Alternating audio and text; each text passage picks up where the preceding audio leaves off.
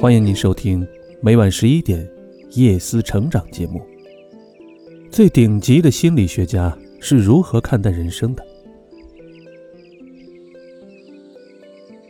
西格蒙德·弗洛伊德是知名的医师、精神分析学家、犹太人，精神分析学的创始人，被称为维也纳第一精神分析学家。他曾经这样说过：“没有所谓的玩笑。”所有的玩笑都有认真的成分。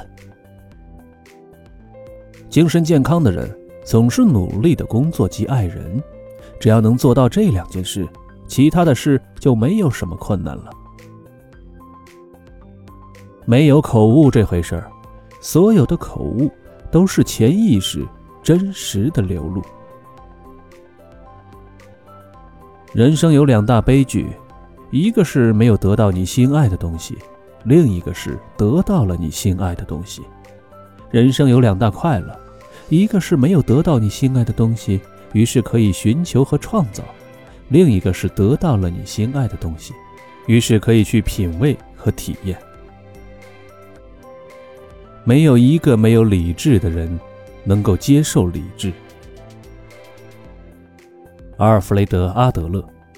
奥地利精神病学家，个体心理学的创始人，人本主义心理学先驱，现代自我心理学之父，曾追随弗洛伊德探讨神经症问题，但也是精神分析学派内部第一个反对弗洛伊德的人。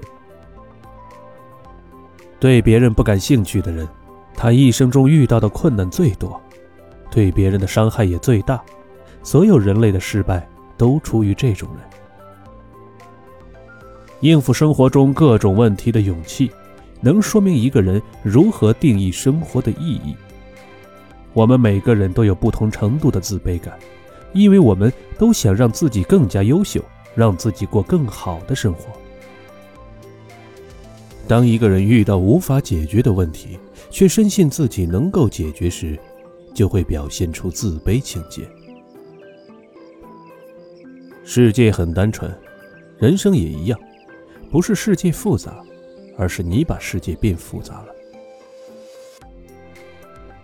没有一个人是住在客观的世界里，我们都居住在一个各自赋予其意义的主观世界里。卡尔·荣格，瑞士心理学家，一九零七年开始与弗洛伊德合作，发展及推广精神分析学说长达六年之久。之后，与弗洛伊德理念不合，分道扬镳，创立了荣格人格分析心理学理论。他的理论和思想至今仍对心理学研究产生深远影响。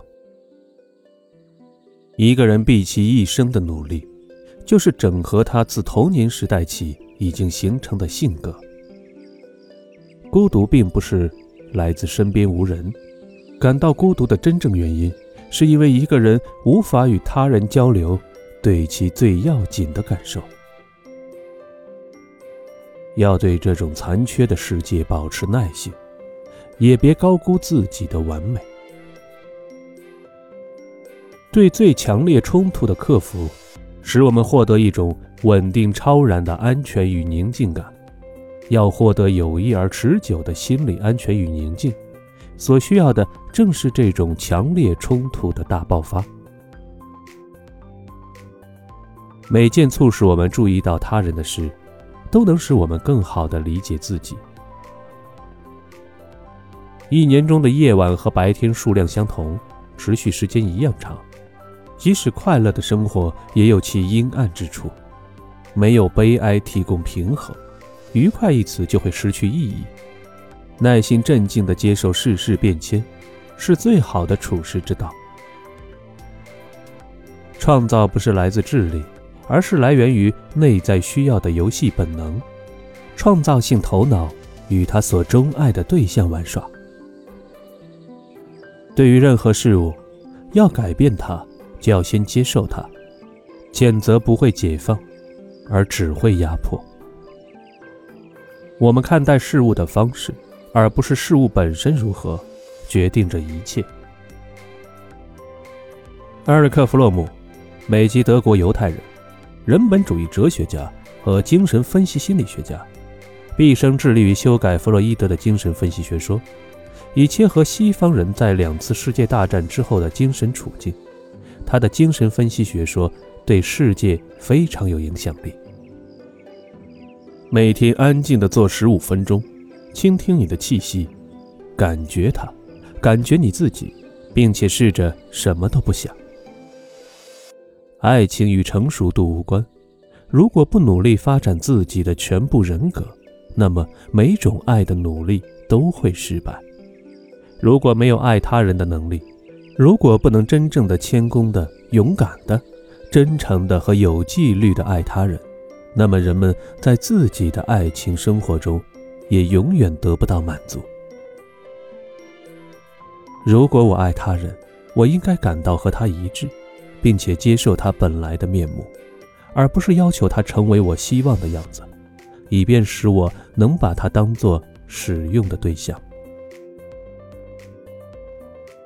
最重要的是学会一个人单独的待着，而且不看书、不听广播、不抽烟、不喝酒。有没有集中的能力，表现在能不能单独的待着，而这种能力又是学会爱的一个条件。正因为我们不能自力更生。所以只能把自己同另外一个人连在一起，这个人也许就是我生命的拯救者。但是，这种关系同爱无关。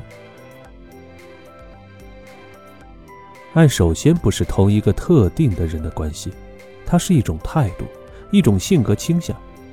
这种态度、性格倾向决定了一个人同整个世界的关系，而不是同一个爱的对象的关系。如果一个人只爱一个人，而且对其他人漠不关心，他的爱就不是爱，而是一种共生性依恋，或者是一种放大的自我主义。不成熟的爱是因为我需要你，所以我爱你；成熟的爱是因为我爱你，所以我需要你。每晚十一点，夜思。伴你成长。